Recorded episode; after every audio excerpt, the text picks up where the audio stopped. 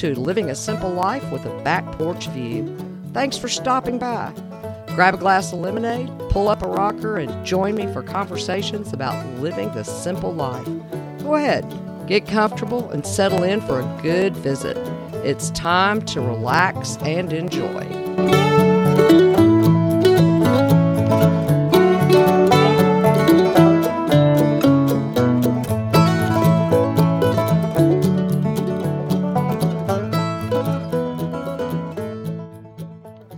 Welcome back to the porch. On this episode, we're going to be talking about taking another step in your simple life journey by gaining control of your finances.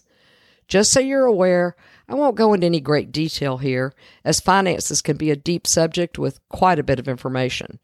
So I'm going to get you started with an overview and talk about a few tools you need.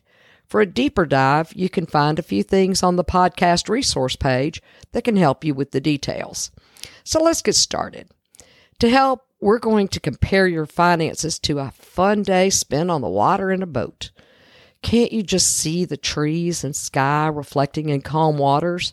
Are you hearing the gentle slap of the tiny waves against the boat? Sounds fun, doesn't it? But all it would take is a bit of wind, a small hole, and some big raindrops to sink your boat and spoil the day. One aspect of living a simple life is to lower our stress levels. In many cases, finances can be a major concern. Often it seems there just isn't enough income to cover all the expenses, or if it does, any emergency could sink your financial boat. This only happens on rare occasion. You probably already have a firm grasp on your finances. However, if it seems to be happening more and more frequently, there could be a significant hole in your boat. It is time to take a good hard look at your finances and plug the leak. The first step is figuring out where you stand right now, and that can be scary. We often don't want to look too closely at our finances because we already know there isn't enough. It could be we've just lost our jobs and have no idea where our next paycheck will come from. We may be scared because we know we just spent money we don't have on a whim and aren't sure how to make up the difference in time to pay the mortgage. The biggest reason we don't want to look closely at our finances is usually twofold. One, we don't want to see how much we don't have. And two, we have no idea where to start or how to manage it. However, by not managing your finances, you can find your boat is gaining even more water which can cause a darker cloud of stress hanging over your head. Managing your money doesn't have to be hard, complicated, or scary. It just takes a few tools, a willingness to get your finances under control, and some scheduled time to sit down and do it. With that in mind, it's time to grab your notebook and, yes, do a bit of homework. Let's start with the time factor. If you've been working on living a simple life, then you've probably already trimmed your schedule down to a manageable level. Find some free space on your calendar and mark out a day or two for this project. If necessary, you can block out a few hours over several days if there's a time crunch. Your first homework assignment is to sit down and take a look at your income, bank statements, savings account, receipts, and a list of the bills that you normally pay. Before you can take even a single step, you need to have an idea of where your money's coming from and where it's going. Write down as much as you can. For this exercise, we aren't worried too much right now about 401ks, CDs, or other investments, as these are things you either can't or don't want to access if possible. The first list will be your income. Mostly that comes from a paycheck. In some cases, it may be small jobs, investment dividends, or even royalties. Make a list of any money you have coming in on a regular basis, where it's coming from, and an approximate date of when you receive it. Add it up, set it aside, and make a second list of your expenses mortgage, utilities, insurance, and any regular things you spend money on. Add these up. Now, let's talk about another type of expense have you ever asked yourself, where is my money going? I'm about to help you answer that. There's a little matter of what I call hidden expenses. Did you stop by the store this week, grab a bottle of water, and pay cash? Did you put a quarter in a parking meter? Or did your child need ten, need $10 for a field trip? All of these are expenses that aren't normally recorded because you paid cash. My mom taught me years ago that every penny spent will affect the bottom line. A quarter here, a few dollars there, mostly goes unnoticed. But if you added all of that up at the end of a month, you might be surprised at how much you're really spending. The second homework assignment I'm going to give you is to find a small notebook and take it with you everywhere you go. If you spend even that quarter in a parking meter, write down the date, how much you spent, and what you bought. Keep doing this for at least three months, if not six. At the end of each month, add up everything you spent. Some months you may not spend much, but by doing this for several months, you'll have a better idea of where your money's going. If you make this exercise a habit, by the end of the year, you may be surprised at how much you're spending that you never even realized. Although most of us use debit cards or online payments these days, and those purchases are reflected on our bank statements, it's still helpful to keep our receipts. Your bank statement will only tell you how much you spent at the grocery store, it didn't tell you what you bought. Look at each receipt to determine how you spent your money.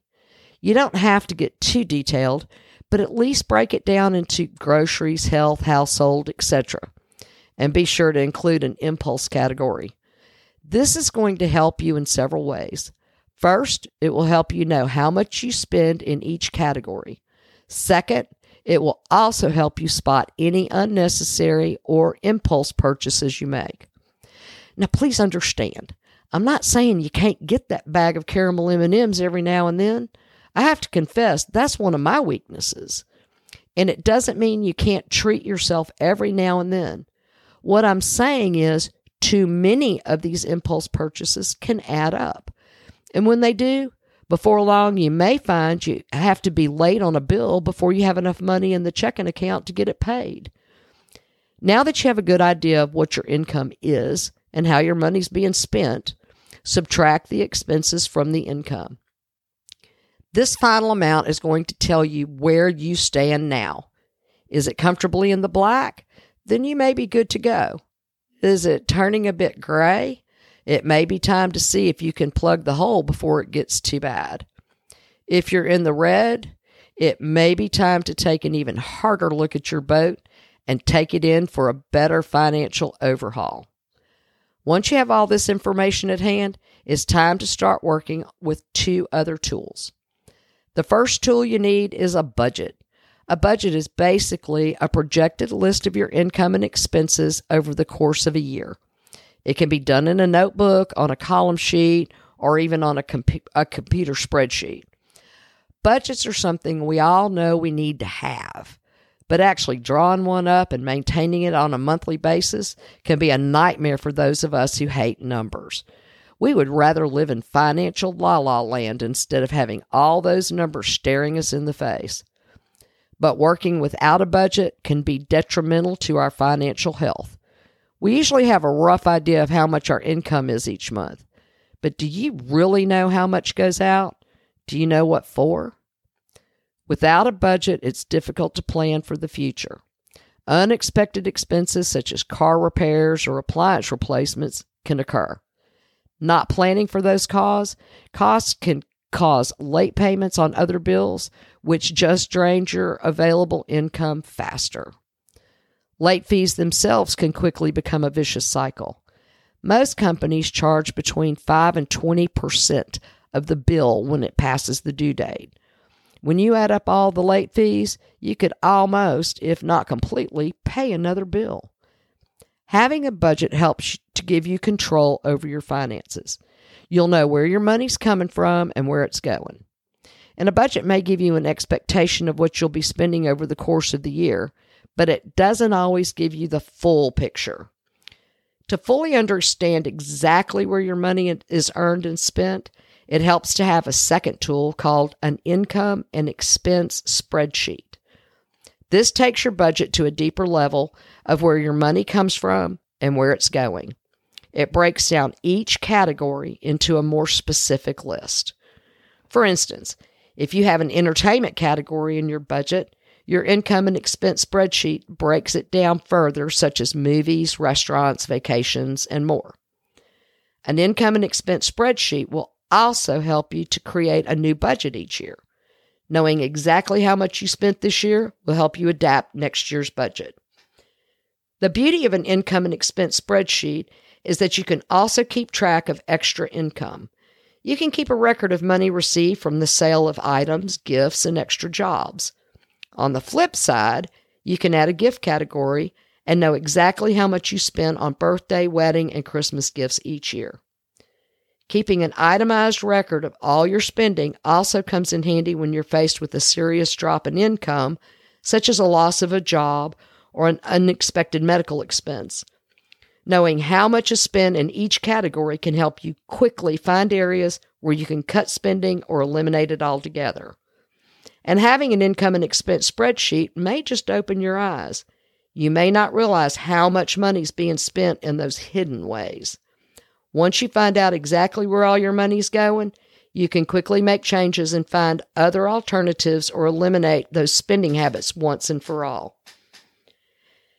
Now that you've taken the initiative to plug the leaks in your financial boat, the next step is how to live a bit more frugally to help you have a smoother financial sailing in the future. And that's exactly what we'll be talking about in next week's episode. But for now, if you want to gain control of your finances, be sure to visit the resource page for some helpful posts. And if you're really serious, I have a product that can get you moving in the right direction. It's called the Simple Life Finance Finance Bundle, and it includes my Simple Life Dollars and Sense ebook, which takes you step by step in setting up your budget and income and expense spreadsheet, learning to manage your finances, and more. There's also a home budget spreadsheet and an income and expense spreadsheet already done for you and easily adaptable to your finances. If you prefer to set up your own budget and income and expense spreadsheet and just want the Simple Life Dollars and Sense ebook, you can get it separately. And I'm going to take this one step further. For my listeners, I'm offering you a discount on both products. Just check in with me at www.thefarmwife.com forward slash podcast to get all the details. To help you out, this is episode 11. In the meantime, you have some homework to do. Go ahead and get started. And if you have any questions, just email me at thevirtualporch at gmail.com. I'll be happy to help in any way I can. And don't forget to hit that subscribe button. You don't want to miss a single conversation. I'll be sitting on the porch every Monday morning waiting for your visit. Thanks again for stopping in. I'll see you next week on Living a Simple Life with the Back Porch View. And don't and while you're waiting, on the next episode, grab that glass of refreshment, pull up a rocker, and sit back for a while. It's time to relax and enjoy.